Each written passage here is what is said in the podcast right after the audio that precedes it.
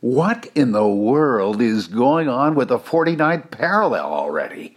Still completely paralyzed since March of 2020 due to you know what, with the hope that you know who will make an official joint announcement that will reopen the US Canada border in both directions for the first time since it was frozen shut two Marches ago. Seems appropriate to remark that the President Joe and our Prime Minister Trudeau are content to remain either biding their time or just in time for June 21st when the latest here, come here, get away, get away, get away edict comes down as anxious Canadians and Americans, desperate to make some sort of summer vacation plans, perhaps soon to be amassing on both sides of the border, frantically waiting, finally, for the green light.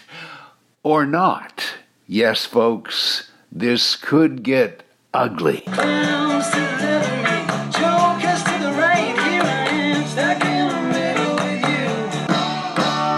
Ready, aim, fireworks not included.